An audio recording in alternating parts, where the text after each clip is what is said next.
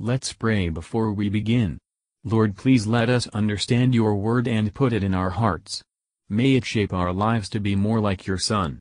In Jesus' name we ask, Amen. Chapter 10 And Ahab had seventy sons in Samaria.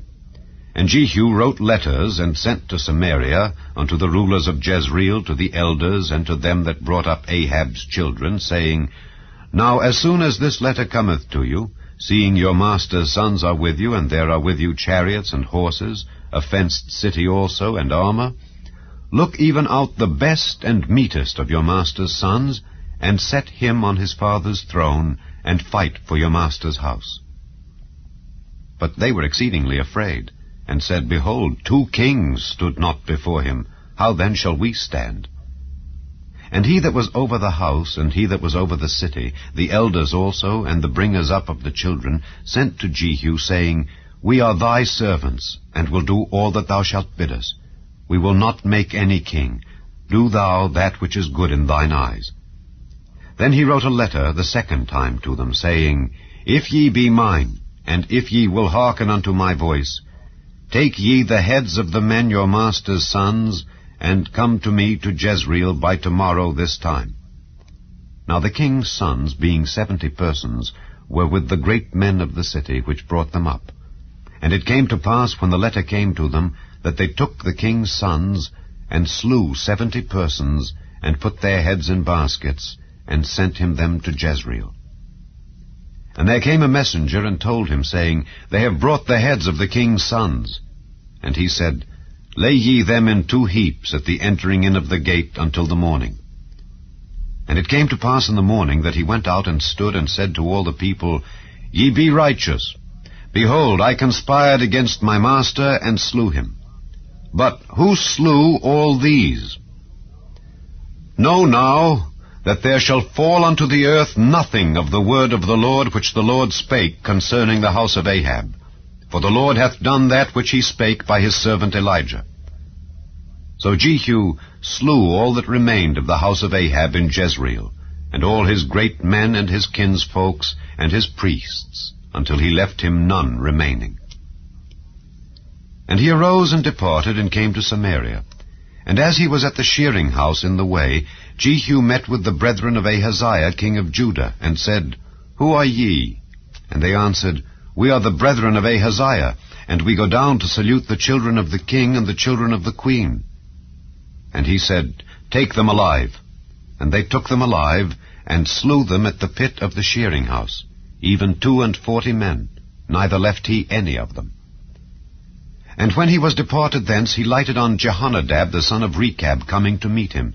And he saluted him, and said to him, Is thine heart right, as my heart is with thy heart?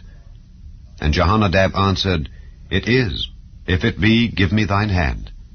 And he gave him his hand, and he took him up to him into the chariot.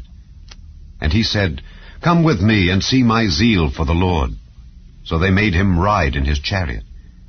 And when he came to Samaria, he slew all that remained unto Ahab in Samaria, till he had destroyed him, according to the saying of the Lord, which he spake to Elijah. And Jehu gathered all the people together and said unto them, Ahab served Baal a little, but Jehu shall serve him much.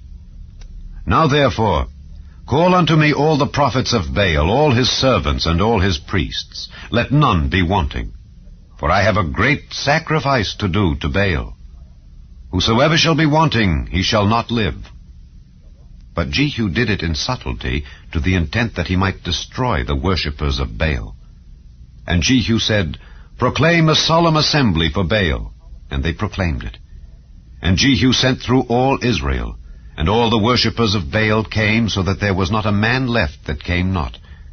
And they came into the house of Baal, and the house of Baal was full from one end to another. And he said unto him that was over the vestry, Bring forth vestments for all the worshippers of Baal. And he brought them forth vestments. And Jehu went, and Jehonadab the son of Rechab, into the house of Baal, and said unto the worshippers of Baal, Search, and look that there be here with you none of the servants of the Lord, but the worshippers of Baal only. And when they went in to offer sacrifices and burnt offerings, Jehu appointed fourscore men without, and said, If any of the men whom I have brought into your hands escape, he that letteth him go, his life shall be for the life of him. And it came to pass, as soon as he had made an end of offering the burnt offering, that Jehu said to the guard and to the captains, Go in and slay them, let none come forth. And they smote them with the edge of the sword, and the guard and the captains cast them out, and went to the city of the house of Baal. And they brought forth the images out of the house of Baal, and burned them. And they brake down the image of Baal, and brake down the house of Baal, and made it a draught house unto this day. Thus Jehu destroyed Baal out of Israel. Howbeit, from the sins of Jeroboam the son of Nebat, who made Israel to sin, Jehu departed not from after them, to wit, the golden calves that were in Bethel and that were in Dan.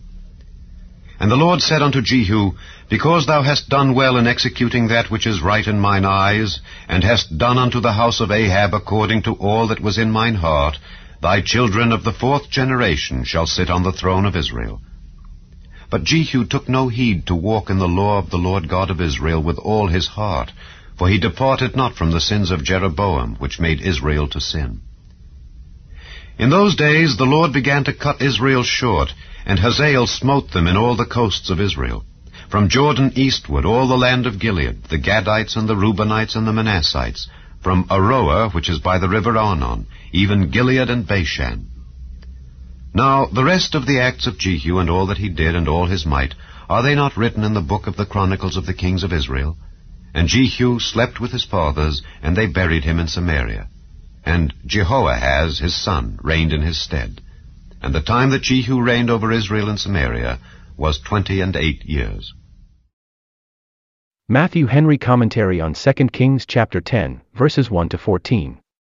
In the most awful events, though attended by the basest crimes of man, the truth and justice of God are to be noticed, and he never did nor can command anything unjust or unreasonable. Jehu destroyed all that remained of the house of Ahab, all who had been partners in his wickedness. When we think upon the sufferings and miseries of mankind, when we look forward to the resurrection and last judgment, and think upon the vast number of the wicked waiting their awful sentence of everlasting fire, when the whole sum of death and misery has been considered, the solemn question occurs, who slew all these? The answer is, sin. Shall we then harbor sin in our bosoms, and seek for happiness from that which is the cause of all misery? Verses 15 to 28. Is thine heart right? This is a question we should often put to ourselves. I make a fair profession, have gained a reputation among men, but, is my heart right? Am I sincere with God? Jehonadab owned Jehu in the work, both of revenge and of reformation. An upright heart approves itself to God, and seeks no more than his acceptance, but if we aim at the applause of men, we are upon a false foundation. Whether Jehu looked any further we cannot judge. The law of God was express, that idolaters were to be put to death. Thus idolatry was abolished for the present out of Israel. May we desire that it be rooted out of our hearts. Verses 29 to 36. It is justly questionable whether Jehu acted from a good principle, and whether he did not take some false steps in doing it. Yet no services done for God shall go unrewarded. But true conversion is not only from gross sin, but from all sin, not only from false gods, but from false worships. True conversion is not only from wasteful sins, but from gainful sins, not only from sins which hurt our worldly interests, but from those that support and befriend them, in forsaking which is the great trial whether we can deny ourselves and trust God. Jehu showed great care and zeal for rooting out a false religion. But in the true religion he cared not, took no heed to please God and do his duty. Those that are heedless, it is to be feared, are graceless.